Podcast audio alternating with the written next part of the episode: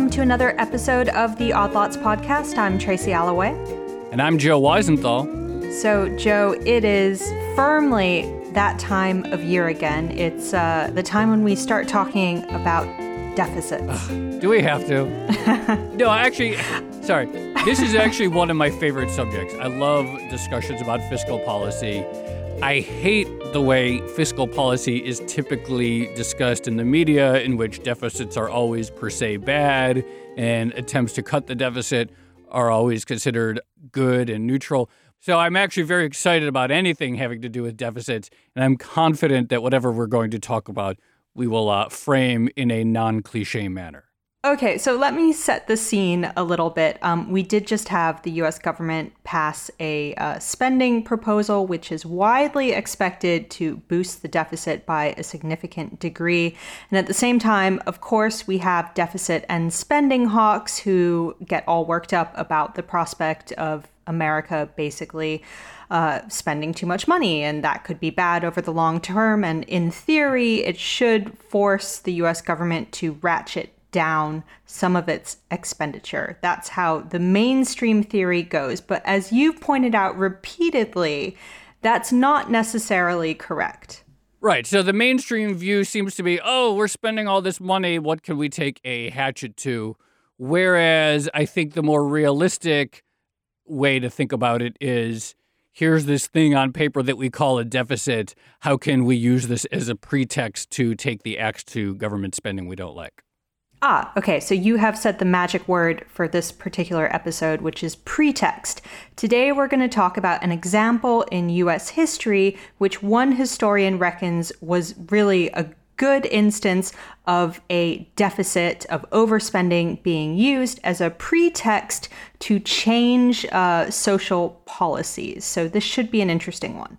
I think this is a kind of conversation that will not make me cringe.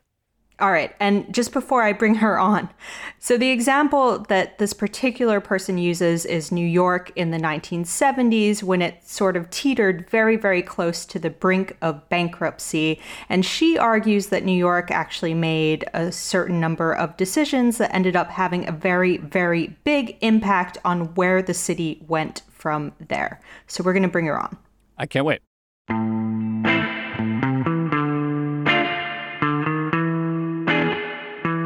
So, without further ado, our guest for this episode is Kim Phillips-Fein. She is the author of Fear City New York's Fiscal Crisis and the Rise of Austerity Politics. She's also a historian of 20th century US politics and a professor at NYU. So, Kim, thanks so much for coming on. Thanks for having me. So, before we begin, I wonder if you could sort of set the stage for us about what New York was like before this budget crisis hit because a lot of people don't remember uh, now, you know, three or four decades later, that at one point New York was this almost, I guess, social democratic utopia, or maybe that's pressing it a little bit, but it was close to it. Yes. Well, I think one of the things that I, I talk about in Fear City, and which I think many people have been interested in, is New York in the post World War II period was a city that built on but also departed from much of what was dominant in terms of New Deal liberalism in the country as a whole. New Deal liberalism, kind of as it played out across the United States, had a strongly suburban quality to it. There were the Federal Housing Administration um, subsidies and loans for mortgages, and there was a way in which, on, the, on a national stage, in some ways was tilted towards the suburbs. New York, however, was always very different than this, obviously. And the city had one of the strongest social safety nets that we see in the United States in the post war years. The local government, in some ways, kind of car- takes elements that are present in the national scene and pushes them further. There are more than 20 at the peak public hospitals, a network of public health clinics that run through the whole city. Public housing is very powerful in New York, especially kind of federal public housing. The public transit system, of course, is unparalleled in the country and also has very low fares throughout this period. The school system was, uh, you know, in contrast to the New York City public schools today, which are very heavily reliant on a lot of private fundraising for many of the perks like art and music, even reading enrichment in some places. Those things were really all paid for via the Board of Education. The city's labor unions were quite strong. This is the point in time when the public sector is unionized for the first time. So in all of these different ways, the city's public kind of has a, a ambitiousness in terms of its public spending and the kinds of services that city residents come to expect simply by dint of being New Yorkers. There also, of course, higher education expands considerably in the city over this point, and CUNY is free. It's a tuition-free university. So, who were the biggest opponents of this? I'm sure even during the heyday, there are right. always going to be people who think a city should be run differently. Is it people upon whom the tax burden falls to fund this, or is it more of an ideological nature mm-hmm. of people who think, taxes aside, this is not what the government should be doing?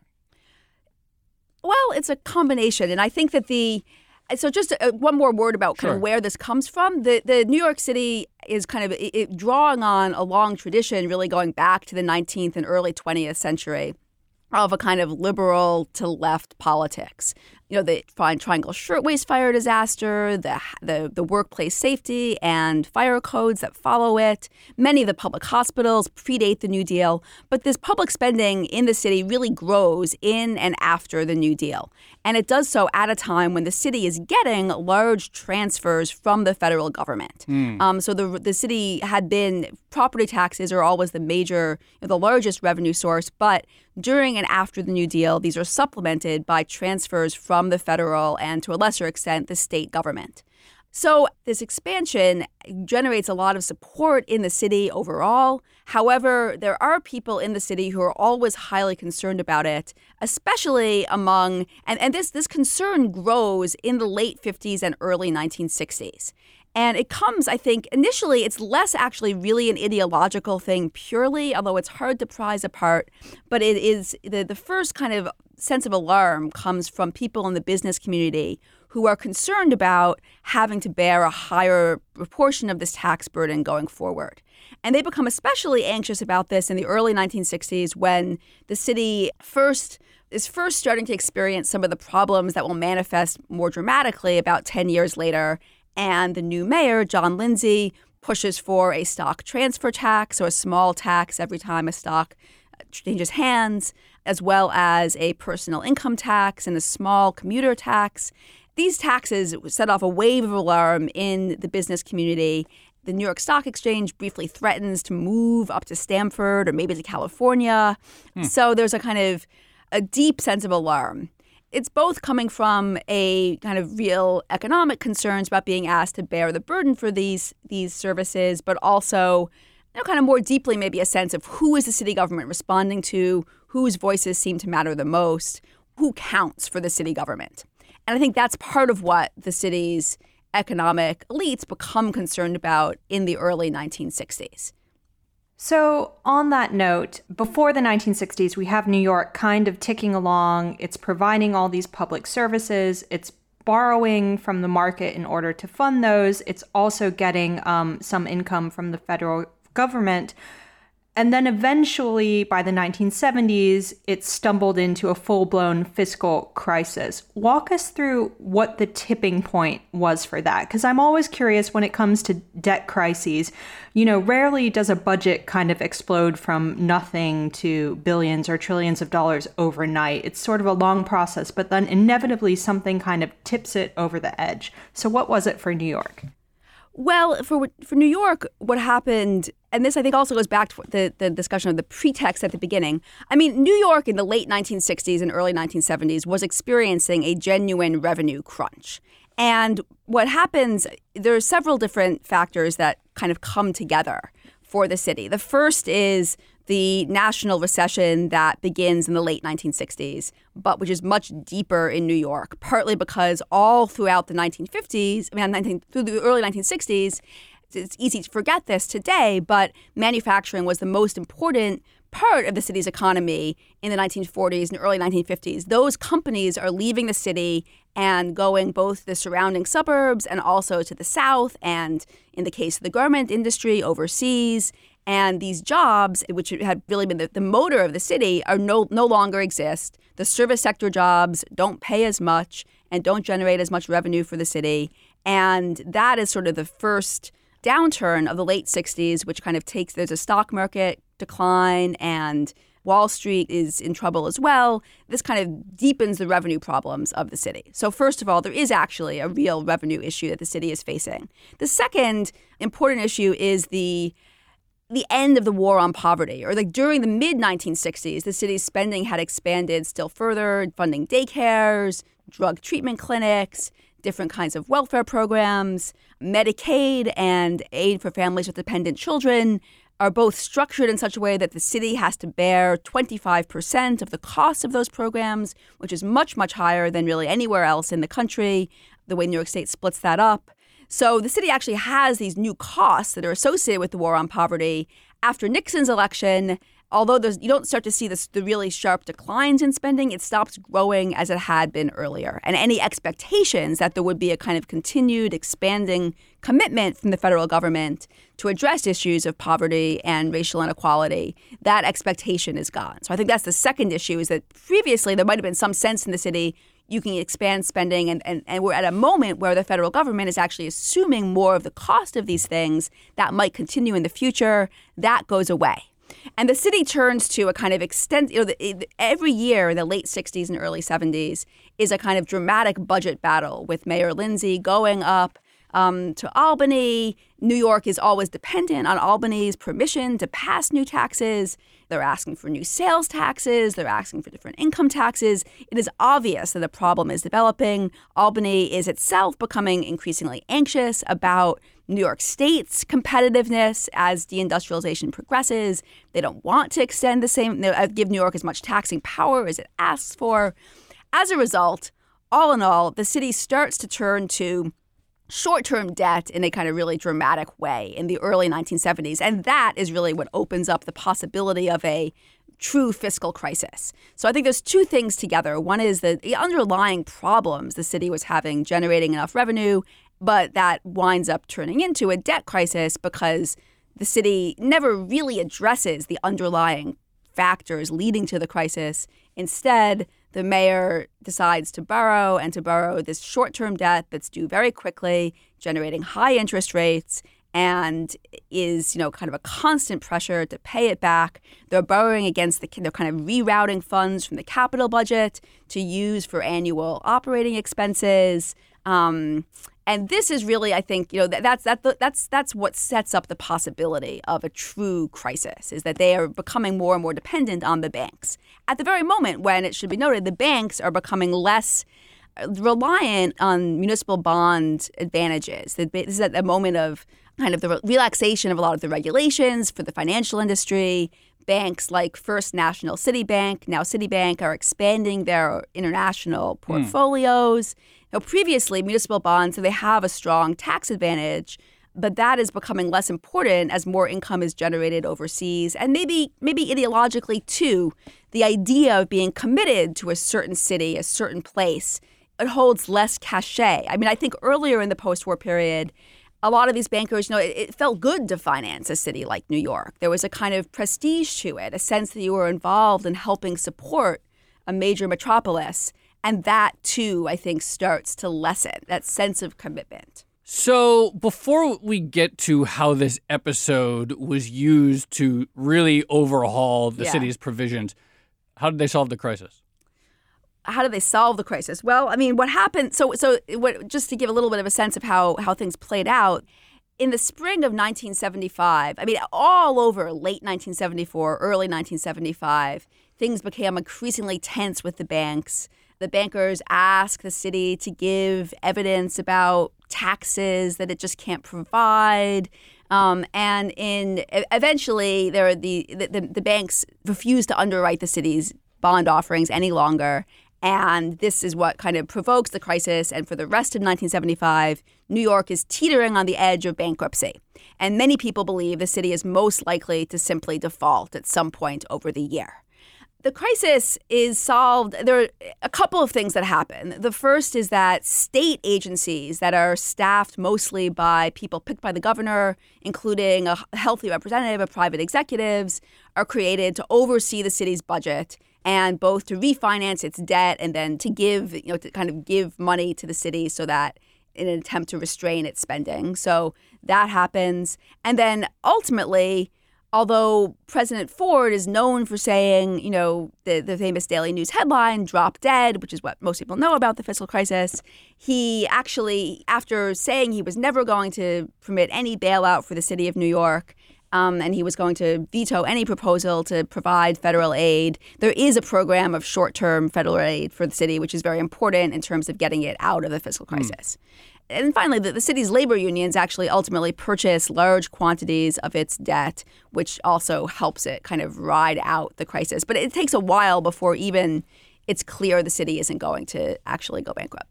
Okay, so what are the tough political decisions that go into this solution? Because I think it's fairly clear at this point that, for instance, New York doesn't have as many public health care clinics or uh, free universities, so uh, presumably something happened there. Right. The federal government kind of insists upon a set of cuts that the city has to make in order to get any aid. And the federal government never actually mandates any particular cuts. It is always in terms of moving towards a balanced budget. But the city uh, winds up closing hospitals, closing clinics, defunding daycares, closing drug treatment programs, tuition at the city university, raising the transit fare, or beginning the long series of transit fare hikes that we still see today. So, and these are some of the things. I mean, it, you know, it winds up changing the social contract in the city to significantly contract many of the services that had been present earlier. You know, I think that's what it its solution to the crisis is in a way. So, here's my question. What would that social contract have looked like if New York had just declared bankruptcy and sort of gone its own way? Well, it's impossible to know what would have happened if the city had gone into bankruptcy court. I'm not sure that it would have been any better for the city necessarily to go into bankruptcy court. There was a lot of anxiety, deep anxiety about what bankruptcy would mean for New York, and turning the city's affairs over to a bankruptcy judge it's quite unclear what that would have meant or would that actually have saved the services? I don't think so. I mean, I think that the alternative for the city, if there was an alternative for the city, it would have been a political one or finding some different way to fund this. I mean, if there was any way to maintain the services, you would have to do it through politics or finding some way to fund them that was more stable and you know, had the potential to actually survive. And that, you know, for example, changing the Medicare funding formula would have really changed the city's balance sheet. You know, the federal opposition and hostility to New York was very great. Ford at that point is surrounded by people like um, Donald Rumsfeld, who was his chief of staff through these, this period, Alan Greenspan, who was the chair of the Council of Economic Advisors, and William Simon, his Treasury Secretary, who actually came out of the world of municipal bond trading, but was fiercely hostile to New York and had no interest in extending the city any aid. They really believed that New York could go bankrupt and it really wouldn't have much effect on the national bond market, which seems crazy to me, or the national economy. In some ways, I mean, th- these was like a, there were other people in the Ford administration who had a more tempered approach or who were concerned about what it would mean for the national economy, for the perception of the United States during the Cold War, for other cities and states in the borough, that all of these would be negatively affected if New York went bankrupt, let alone New Yorkers themselves. The people clustered around Ford, however, or the conservative faction in the Ford administration, did not have these concerns. They had a kind of sense of brinksmanship or wanting to push things as far as they could and to to force the city to kind of make a set of uh, to, to to really dramatically repudiate its earlier politics and if it didn't if it wasn't willing to do so they were willing to let it go broke in your view has the position of new york city within national politics changed mm. much or is it similar i feel like there's mm. always this sort of hostility towards new york right. even still but maybe dislike of wall street elite bankers the perceived leftward tilt of the city you don't get the impression that people outside of New York really like New York that much. And I'm curious Right. if, in your view, it's really even that different today. That's an interesting question. I know I have to say I, I think it probably is actually somewhat different today that I think that New York has kind of post 9/11 even the the kind of media images of New York today Seinfeld, hmm. Friends. I, I just I think there's a way in which New York for better or worse, the the rough edges are off of it in the national consciousness. And I think at this point, you know, New York is the during the 1970s. It's right after the height of the ant the movement against the war in Vietnam. It is a time of profound cultural conflict in the country. New York is seen as a center of black radicalism, of Puerto Rican radicalism with the Black Panthers and the Young Lords, respectively. It is seen as kind of the epicenter of the gay rights movement. It is seen as a kind of hotbed of feminism. In all these different ways, I think New York is seen as a kind of, I don't know, a center of licentiousness and of permissiveness. And in some ways, the fiscal crisis is just like another manifestation of this. It's like you know, a lack of restraint in city government as well. There was a lot of constituent mail. A lot, a lot of people wrote letters to their Congress people about New York, and were a lot of. I, I'm not sure that there was a national sense that New York, you know, deserved its problems and was uh, New York, I'm not sure that there was actually that much hostility among kind of the grassroots constituents on the national level I mean, around the country of people who really wanted to see New York suffer or something. But I think there was enough of it that politicians could play on it, harp on it, yeah, and, and hold New York up in this way. So, aside from these sort of cultural differences, uh, there's a big difference between New York and the US as a whole. And we kind of touched upon it in the intro, which is that New York ultimately has to come up with its own budget, and the US the federal government also has to come up with its budget, but it has the ability to issue sovereign debt and to essentially print its own money, which gives it some leeway when it comes to spending. So, I guess my question is you know, we've talked about New York. Clearly, some tough choices were made when it comes to that particular deficit. But when we see the federal deficit begin to go up, do we need to worry that we have to start making tough choices yet again? I guess I think that the you know the the question both in New York in the 70s and also nationally today really is the kind of society that we want to have and what the resources are to create that. But I think the, the expansion of the deficit should not lead to a call to cut social services. There's plenty of money in this country to fund those social services. And the question is how and where and whether people want to have them. Do we want, and, and, and in some ways, I think the same is true, was true in New York in the 70s. Although it, you know, it, for cities it is different, not just in terms of being able to print money, but the taxing power of a city its ability to tax incomes in particular is just much less than that of a state or a federal government. And I think one of the underlying questions that the fiscal crisis raised is should you fund these kinds of redistributed social services at the local level? Is that always going to be kind of an unstable basis for them because of the possibility of capital flight in one way or another? Should such programs really, the, the, the bulk of the, the fiscal burden fall at kind of levels of government where people have less ability to exit. So I think that's part of the question that is raised. But more generally, I think it's, you know, the, the issue is really what type of society do we want to live in? What kind of inequalities do we want to tolerate? What are we willing to do about them? And how can we find, and then, you know, and then the question how to pay for them out of that. I love that angle of the degree to which cities actually have strong taxing power. I think you mentioned earlier the threat, even seems kind of hard to believe that the NYSE was going to move to California at one point. In the current era, we just think of this incredible rise of cities. It's one of the most mm-hmm. dominant forces in the economy. These mega cities that just attract more and more and more attention and activity away from the countryside, these huge clusters of activity.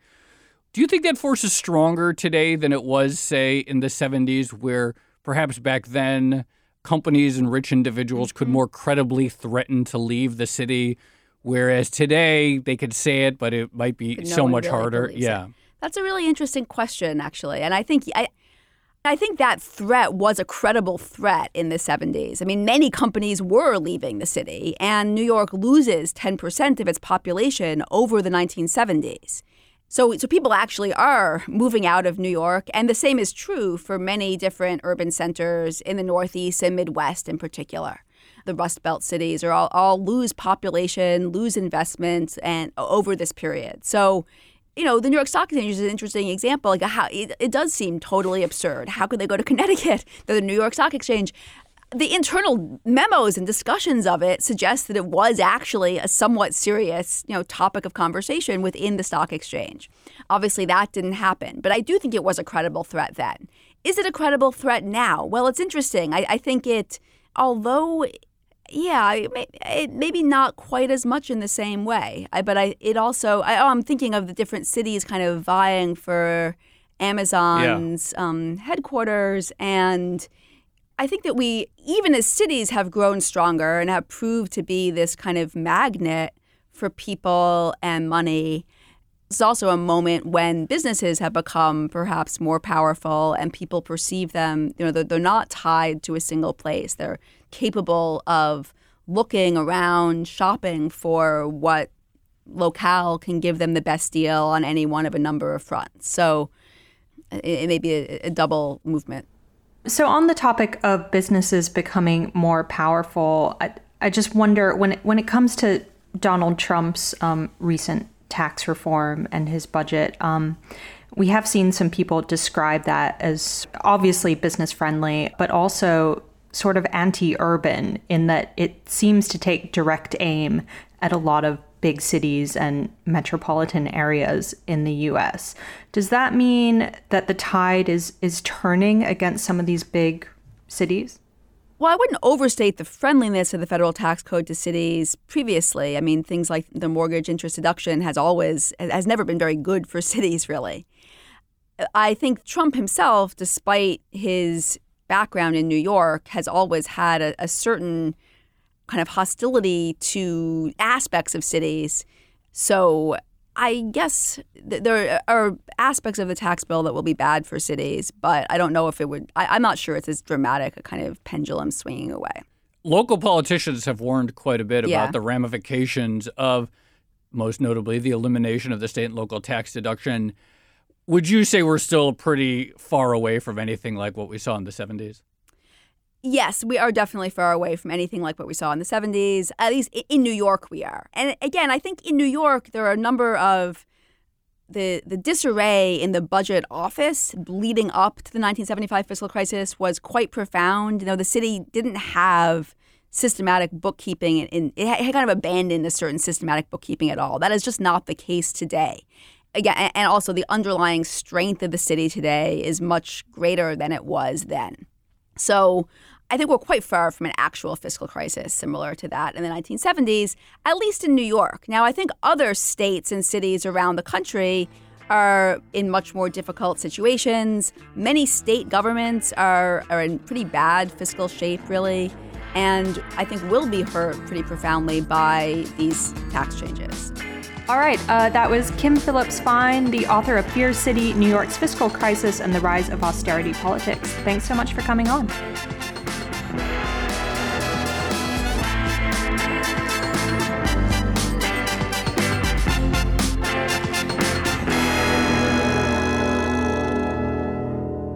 Okay, Joe, so I thought that was a fascinating conversation, and it's really important to have it as we hear lots of talk about the deficit flying around, it's important to remember that ultimately we're talking about political choices when it comes to how we spend our money. Absolutely. I mean, obviously, there's a difference between the federal government and the city government and the strict monetary restraints.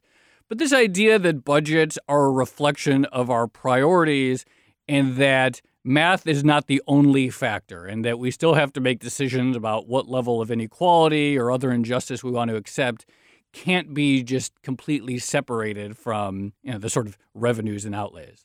Yeah, I will make an unpopular finance confession though. Part of me feels a little bit uncomfortable whenever we say that deficits don't matter. Like, clearly they must matter eventually, right? The government can't print money forever to finance ballooning spending. No, I think actually it's very popular. I don't necessarily disagree. Let's let's have a whole episode on this specific aspect of the question. Let's do that soon. Oh god. Okay, let's do that. One other point, just this idea of cities and the I love that perspective about the perception of New York in the 1970s. And because I do sort of think that, especially post financial crisis, New York isn't that popular of a place on the sort of national political landscape, though I guess there's some debate. But the way our guest described it in the 70s is sort of this center for radicalism on all these different fronts, and then the way that that interplayed with all these sort of fiscal and economic questions, I found to be really fascinating. Yeah, and people don't necessarily always connect the two, do they? No, but they should. All right, this has been another edition of Odd Lots. I'm Tracy Alloway. You can follow me on Twitter at Tracy Alloway. And I'm Joe Weisenthal. You can follow me on Twitter at The Stalwart. And you should follow our producer, Topher Forhecz, on Twitter at ForheczT, as well as the Bloomberg head of podcast, Francesca Levy, at Francesca Today. Thanks for listening.